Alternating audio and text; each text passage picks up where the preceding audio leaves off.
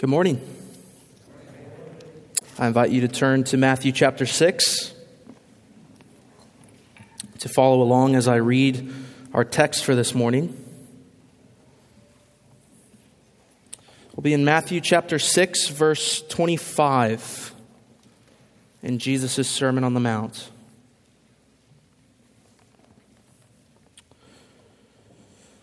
Matthew 6, 25.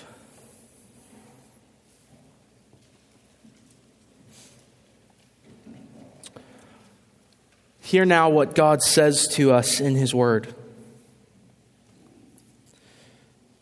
Therefore, I tell you, do not be anxious about your life, what you will eat or what you will drink, nor about your body, what you will put on. Is not life more than food, and the body more than clothing? Look at the birds of the air. They neither sow nor reap nor gather into barns, and yet your heavenly Father feeds them. Are you not of more value than they? And which of you, by being anxious, can add a single hour to his span of life? And why are you anxious about clothing? Consider the lilies of the field, how they grow. They neither toil nor spin, yet I tell you, even Solomon, in all his glory, was not arrayed like one of these. But if God so clothes the grass of the field, which today is alive and tomorrow is thrown into the oven, will he not much more clothe you, O you of little faith? Therefore, do not be anxious, saying, What shall we eat, or what shall we drink, or what shall we wear? For the Gentiles seek after all these things and your heavenly Father knows that you need them all. But seek first the kingdom of God and his righteousness, and all these things will be added to you. Therefore, do not be anxious about tomorrow, for tomorrow will be anxious for itself. Sufficient for the day is its own trouble.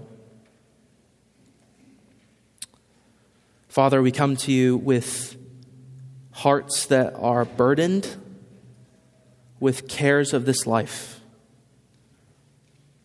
Lord, we ask that this morning you would teach us from your word how to lay those burdens at your feet through the comforts you give us in your word. Lord, release us from the cares of this life so that we may seek you with all our might, all our strength, all our heart, all our minds. And Lord, give us uh, understanding of what you're saying to us here and how, and give us the grace to apply it to our lives. We ask in Jesus' name. Amen. Well, there are certain scriptures that when you come across them, you're just like struck with how accurately and honestly the Bible speaks to the full range of human experience. You know, it doesn't pretend, uh, it, it doesn't look the other way. Nor does it false advertise that when you become a Christian, all will just be rainbows and sunshine and you'll never have anxious thoughts again in your life. Now, if you hear that from a preacher, make sure you hold your wallets and run the other way. The Bible is honest and understanding about our fears of living in a fallen world and our fear of living without a crystal ball telling us what the future holds for our lives, uh, for our careers, for our nation, for our children.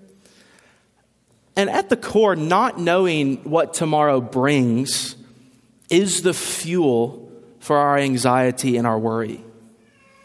And if we allow it too strong a foothold in our lives, it will eat like acid into our souls. One of the weights that I've felt in preparing this sermon is just like the sum total and range of anxious worries probably in this room. Um, I, I don't know everybody like extremely well, but those of you who I do have relationships with, I can say from that small sampling, if we broaden it out, that most of us in here are carrying way more stress and way more anxiety than we often care to admit. Many of us have burdens on our backs that we need to lay before the Lord, perhaps even this morning. Burdens like who to marry, when to marry. Do I take this job and leave my own?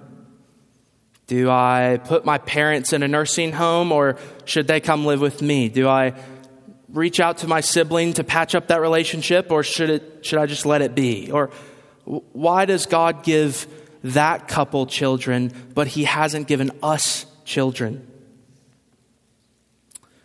All these concerns are real and they're valid, but they can, they can create a kind of panic within us that life is not going the way we thought it would go in our heads. Well, in our text this morning, Jesus' voice speaks a comforting word into the chaos of our anxiety. He speaks words that are not lofty, they're not difficult to understand, but they're unadorned. They're, they're simple, they're, they're even loving. He's the great physician who applies just the right amount of dosage for our medicine. And as he so often does, he graciously puts his teaching on the bottom shelf for the least of us to reach. You know, he uses illustrations like birds and flowers that we can easily grasp. And by them, he reminds us, and that is so often what we need, isn't it, when we're anxious? He reminds us of our Heavenly Father who knows our every need and he tends to them. And if our Father cares for our every need, then we are freed from the tyranny of tomorrow. We are freed to live with the best of our energy devoted to serving the Lord and glorifying Him in our lives. So, standing on the cusp of a new year, I want us to look at our text and take away these two uh, very tangible comforts that God gives to the anxious soul. One, God cares for our every need. God cares for our every need. And two, God knows our every need. God cares for our every need, and God knows our every need. Well, let's look at first how God cares for us. Look at verse 25. Jesus begins with a loving command do not be anxious. Notice he doesn't say try not to be anxious, do not be anxious. Uh, it's, it's not merely good advice, and it's also not a uh, unrealistic aspiration either. Uh, but it's a command passed down to us from our King do not be anxious. And this command is so important that Jesus says it three times. Did you notice that? Look down at your Bibles just for a moment. Uh, verse 25, therefore do not be anxious. Verse 31, therefore do not be anxious. Verse 34, therefore do not be anxious. I think Jesus wants us to know do not be anxious. But what is he forbidding? What, is, what does he mean by anxious? The kind of anxiety our Lord forbids is one that is excessive worry and fear, springing from a lack of trust in God about something unknown and often outside of our control. It's, it's an internal unrest, it's an uneasiness, a concern that exists in greater measure than the thing being worried about warrants. The key word there, I think, is excessive because the Bible does not condemn all worry or all fear or concern that's normal to the human experience of living in a fallen world that's unpredictable and where tragic things do happen.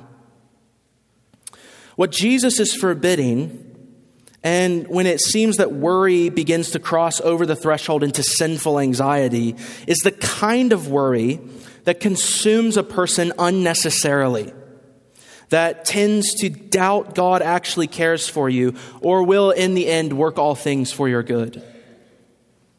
A worry that's uh, unwilling to submit to the providence of God uh, or unwilling to see his hand in something a worry that extends too far into the future and causes us to look at our circumstances more than we look at, at God. This is what Jesus forbids when he says, Do not be anxious. Whenever today slows down, uh, and you can get a bit of time to think, ask yourself these questions. Or find a loved one or a spouse that, that loves you enough to be honest with you? Are you the kind of person that is characterized by an overall spirit of anxiety? Are you rarely content in the Lord and in your circumstances? Do you only experience relief from anxiety when someone else is anxious with you? Do you take on the burdens of other people's and, and add them to your own and worry about them incessantly? Or here's another one. When you enter a room, do you bring warmth? Or do you bring this kind of like frenetic, nervous energy that controls the social thermostat and drags others into your worry? Well, friend, if any of that describes you, uh, then you may be anxious. But the good news is the Lord is happy to be patient with you. And a sign of his patience is that he repeats words of comfort again and again, even three times over do not be anxious. Cast your anxieties on him because he does care for you.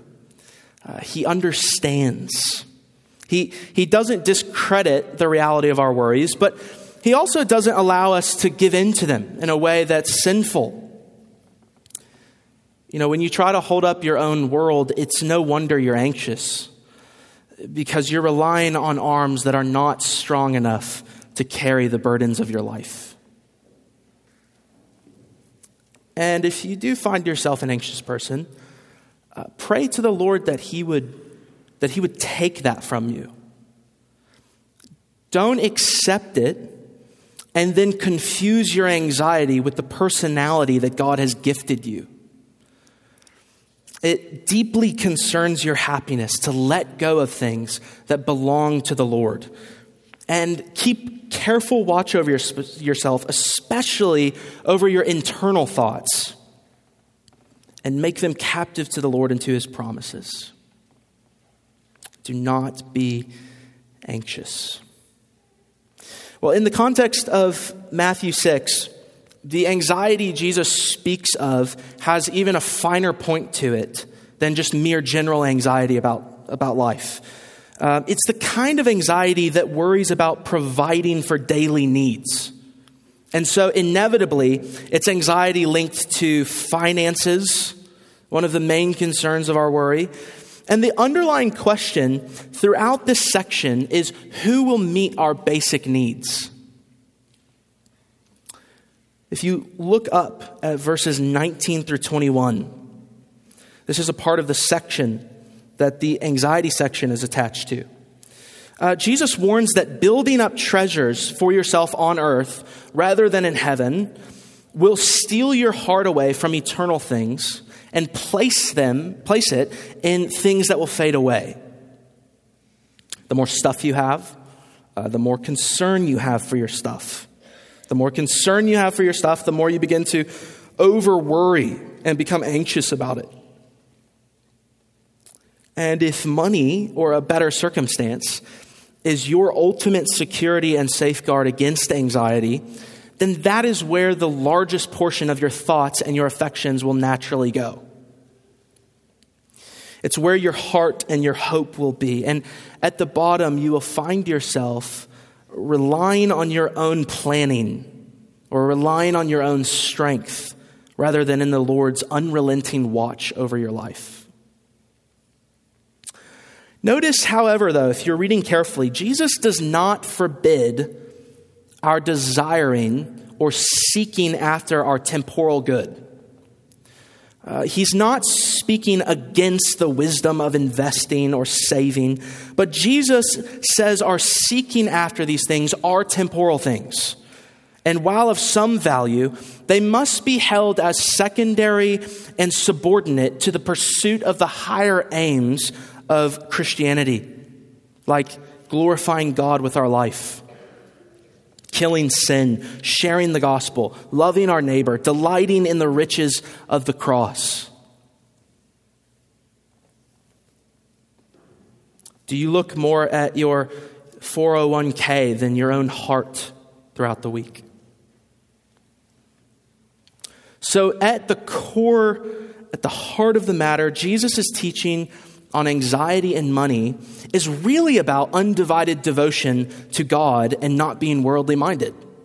Uh, it's about keeping the main thing, the main thing in your life. You know, don't become so lost and consumed in the acquisition and the maintenance of more worldly stuff that your attention and your affections for God and for His kingdom uh, become distracted or divided or dulled or uh, even neglected. Jesus is inviting us to reverse what the world tells us our greatest priorities ought to be and to consider the deepest questions of life. Like, where is your treasure? What will your affections and your thinking be directed toward? What will you spend your greatest energy for? What is the end of your life? Many Christians fumble through life not knowing what their highest aims are as citizens of God's kingdom. And inevitably, the vacuum created by that will be filled with excessive amounts of energy and worry going towards how you can make your life more comfortable. But Jesus asks us in the text Is not life more than food, and the body more than clothing? What will it profit a man if he gains the whole world, yet forfeits his soul? What can a man give in exchange for his soul? Well, look at verses 25 through 30 with me. I'm going to read them again.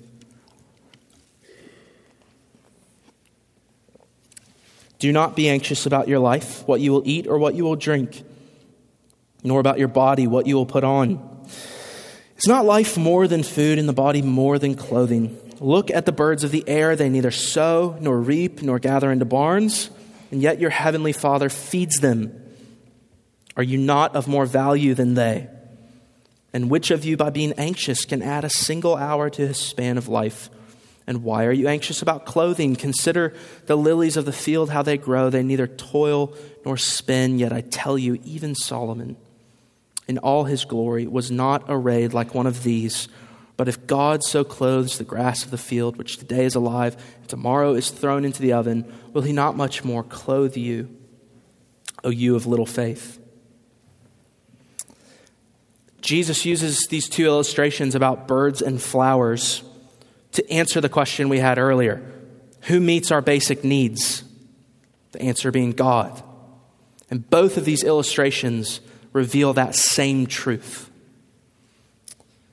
If you want, go home and read um, Job chapters 38 and 39 to see all the extensive ways God governs creation down to the smallest detail. And your mind will be blown at how much God does that often goes unnoticed.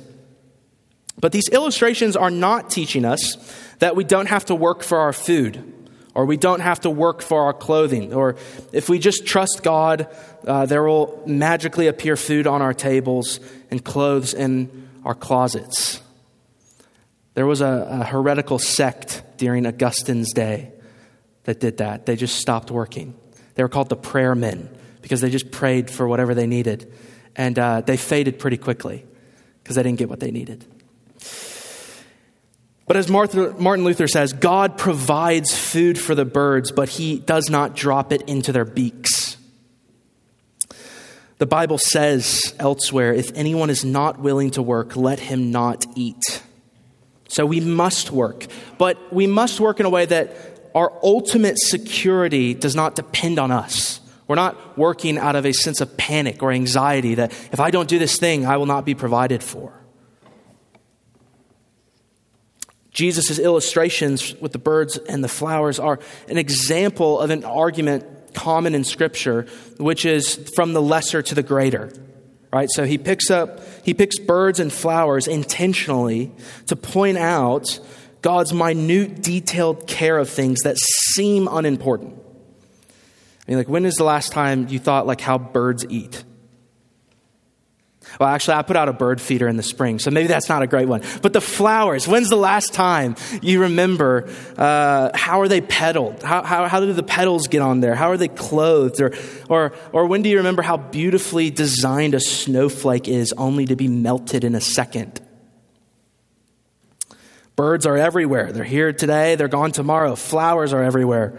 They're here today and they're gone tomorrow. But, friends, if God so cares about birds and flowers, that are here one day and gone, gone the next, will he not also care for you who bear his own image? Did his son die for the birds? Did his son rise from the grave for the flowers? No, he died on the cross and he rose from the grave for you. He gives you himself as food to eat from heaven. He says, I am the bread of life. Whoever comes to me shall not hunger, and whoever believes in me shall never thirst. He gives us himself as food, and he clothes us with the robes of righteousness. For he has clothed me with the garments of salvation. He has covered me with the robe of righteousness. And if he went to such great lengths to lavish on you his grace and his love and to give you eternal life, do you not think then that he won't also, with that, give you the basic necessities for living your life? As the great preacher J.C. Ryle said, he who takes thought for perishable flowers will surely not neglect the bodies in which dwell immortal souls.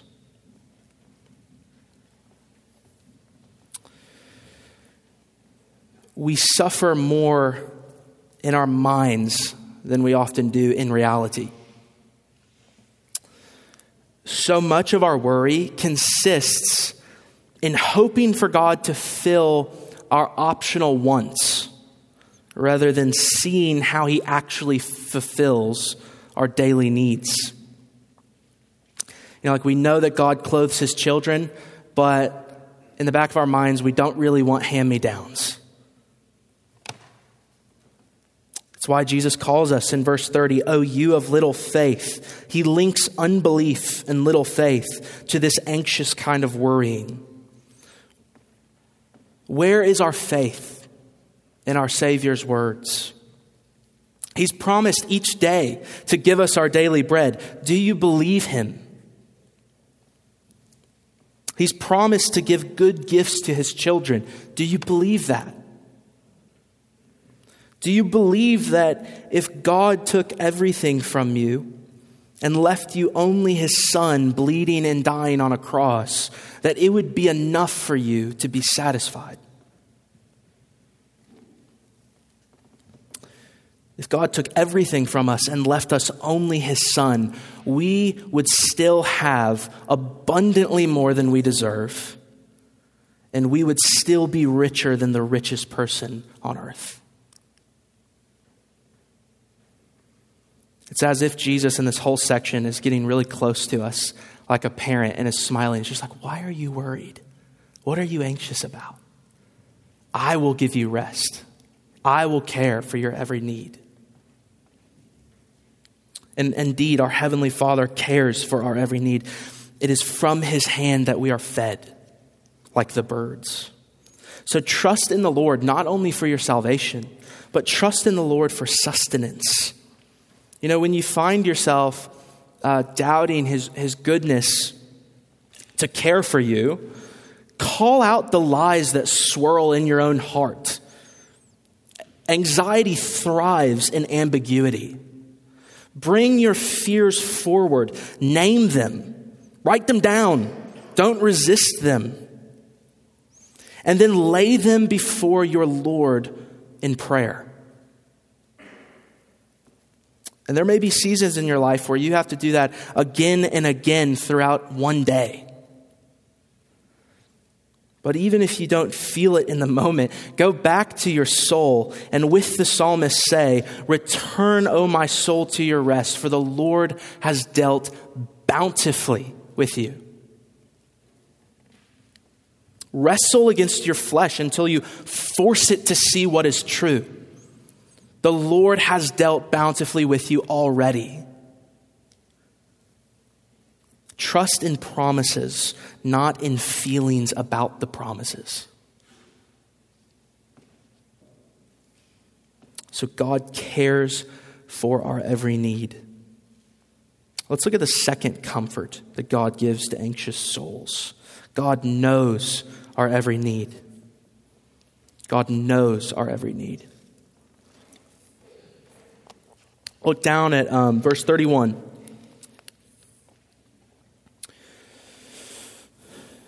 Therefore, do not be anxious. There it is again. Saying, What shall we eat? Or what shall we drink? Or what shall we wear?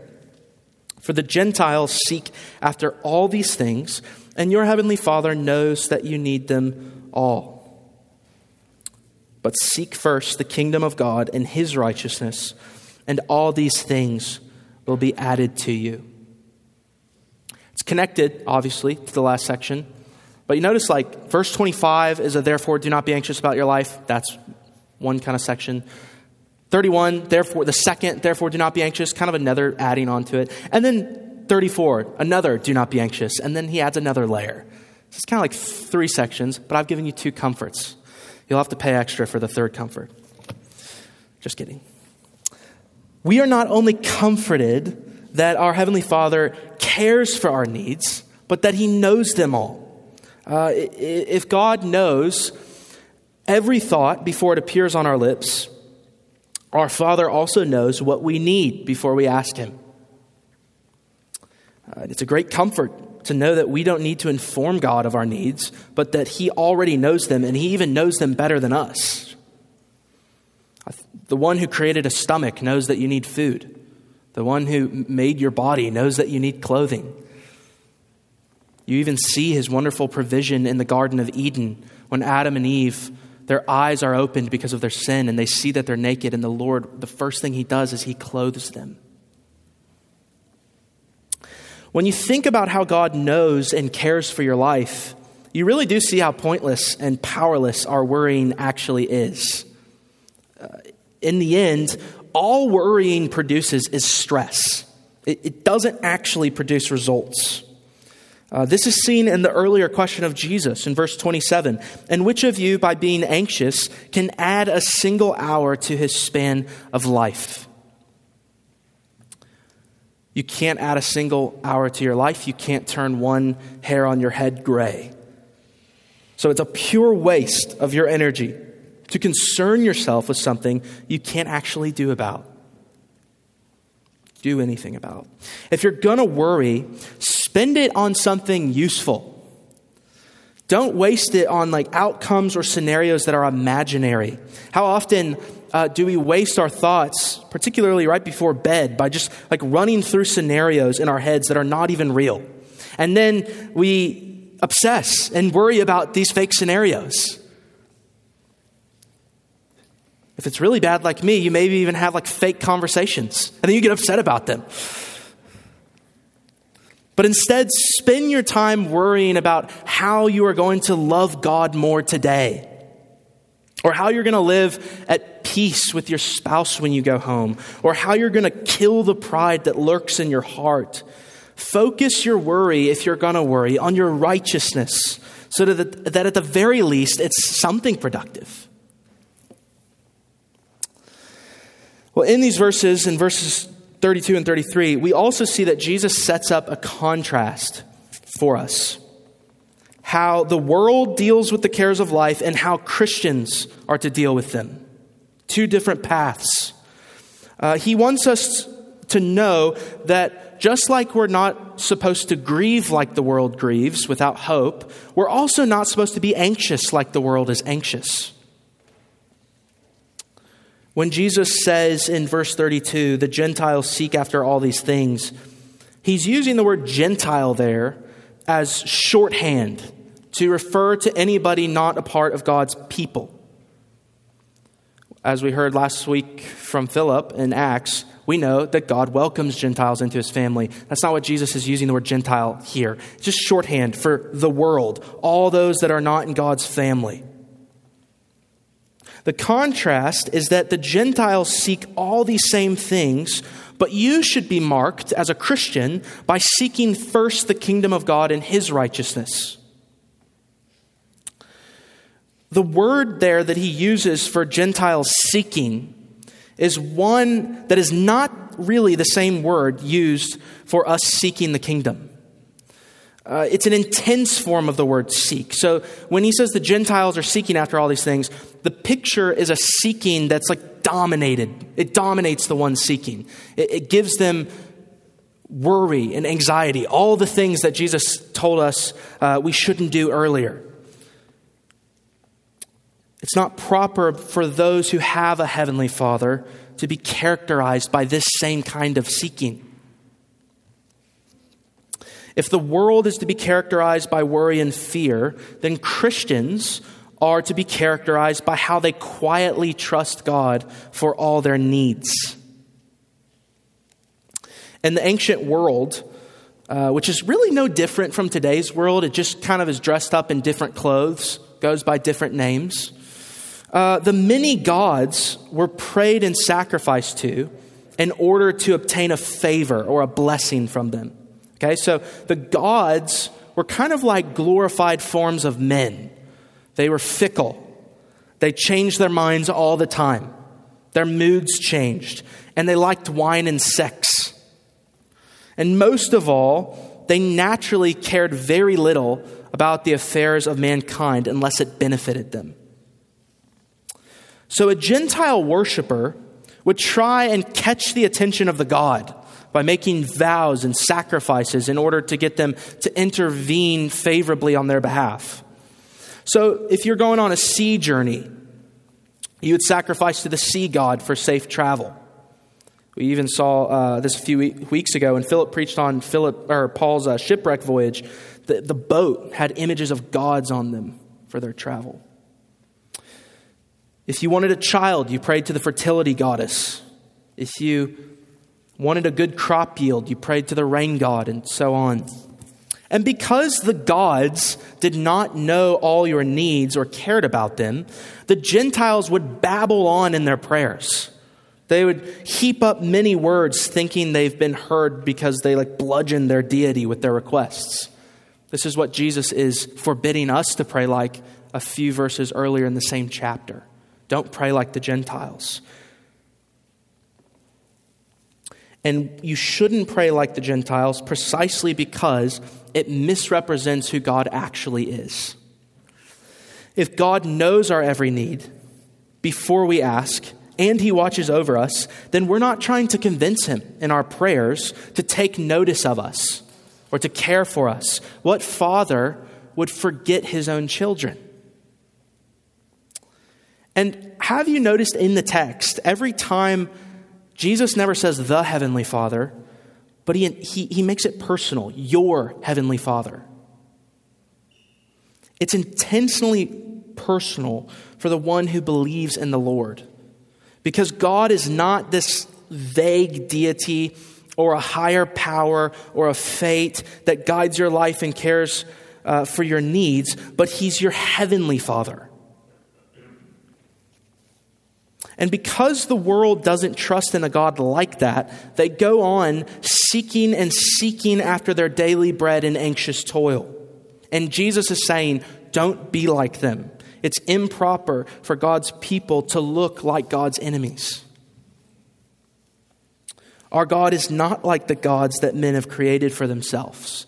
He's not like us that he changes his mind or he changes his mood. And precisely because he's unchangeable and he's immovable and unable to be acted upon by anything outside of himself, he can be to us a rock that grounds our feet in the worst storms. And in contrast to the gods, he actually delights to show grace to us. He hears our prayers because he inclines his ear to us. He loved us before we ever loved him. And so he knows our needs before we ever know them. The Bible says that before we were born, God wrote in his book every day of our life that He had formed for us. Do you not think that He who formed our days also knows what is needed for us to get through the day, and that He will gladly give it? Nothing happens to us, good or evil, apart from God's providence in our life. Don't be like the world and, and believe things happen at random, or worse, uh, that some vague idea of unguided fate holds the cards. It'd be a very scary thing to not have a heavenly Father who guides and governs your life. Because we know that, as Spurgeon says, when a storm does come, the storm has a bit in its mouth, and the Lord is pulling back on the reins. But for those who have no God, or their gods can are powerless to do nothing. They're left out in the cold. They're left to only worry about life on their own strength. They have to toil in anxiety because there's no God to save them. And God's people are not to be like that because we have a Father in the heavens who's given us his Spirit, who abides in us, that watches over us and guides our life. In contrast to the world, Jesus says we are to be a people first marked not by anxious seeking of the things of the world, but by our seeking of the things of heaven, the kingdom of God and his righteousness. By kingdom of God, I think what he means is the rule of God in the lives of Christians and the rule of God in the world too that is making inroads into the darkness. Seek out that kingdom. The way God in, in the Sermon on the Mount is telling you to live. Concern yourself with these things. Don't worry too much about where your food will come from or where your clothes will come from. Worry about how to please the Lord in obedience, how to rely on Him how to grow in the knowledge of Him, helping others grow in Him, which is discipling, sharing the gospel, worshiping God with the saints, doing all the things a Christian does, doing all the things a citizen of heaven does. We should be a people that we live our lives in such a way that a non believer would go, huh, that's interesting. They do something different. If your unbelieving friends would be surprised to find out that you're a Christian, something's gone amiss. And seeking God's kingdom, he also says, seek his righteousness. By the word righteousness, I don't think what Jesus has in mind here is the kind of Pauline imputed righteousness that our justification stands on, where we receive the righteous standing of God because we're in Christ. I think here the word righteousness is used differently. Like in the rest of the Sermon on the Mount, righteousness refers to living morally upright lives that glorify God by living according to his standard. So for us as Christians who are born again, it's the good fruit you bear as a new creature in Christ. Pursue that. A righteousness that he tells us earlier that needs to exceed the righteousness of the scribes and Pharisees, and without which we will not enter the kingdom of heaven. And, and holy living, it just doesn't fall into our laps. We must seek it. That's why he tells us to seek it. We must discipline our minds and our affections and our actions to accord with what the Lord has said is right and wrong. And Jesus promises us that if we make these things our first priority and subordinate every other care under it, God will provide for us. So God cares for our every need, and God knows our every need. Two comforts you can take in to an unknown year. And these comforts are mighty weapons against the foe of anxiety. If you're here this morning and overwhelmed by the burdens and the cares of your life, the first step in the right direction is to look to Jesus, the burden bearer, and be still in his presence. Look at the cross where the Lord took on all your sins and all your burdens and find refuge from your anxiety there. The cross is the place where we are released from carrying the weight of the world because another has carried it in our place. Jesus said as much when he went to die on the cross. He said, I have said these things to you that in me you may have peace. Not in your circumstances, not in what life brings, not in what you have. In me you may have peace. In the world you will have tribulation. But take heart, I have overcome the world. And because he's overcome the world, we can come to Jesus and find rest for our weary souls.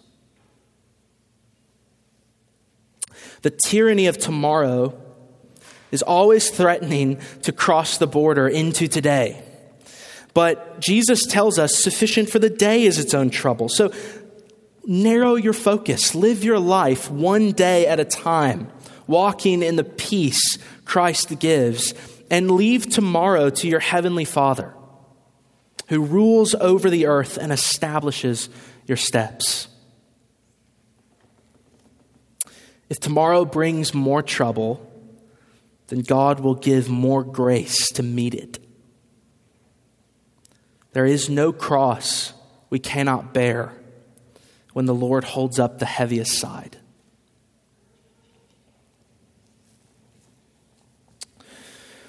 We're going to close our time singing, Be Still My Soul.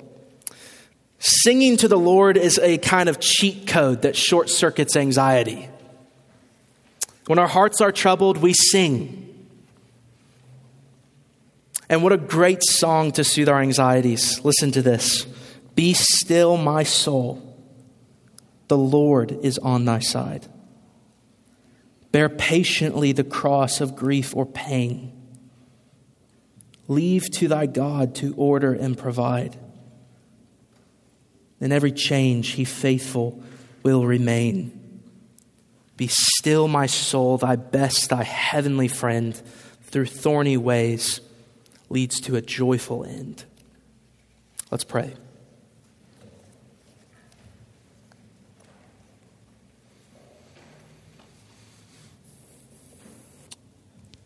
Father, with the same heart, we can rejoice in you and turn around in an hour or 30 minutes and be anxious. Lord, you know our weakness, you know our frame. Help us. Bear our burdens for us. If we're reluctant to give them to you, Lord, take them from us forcefully.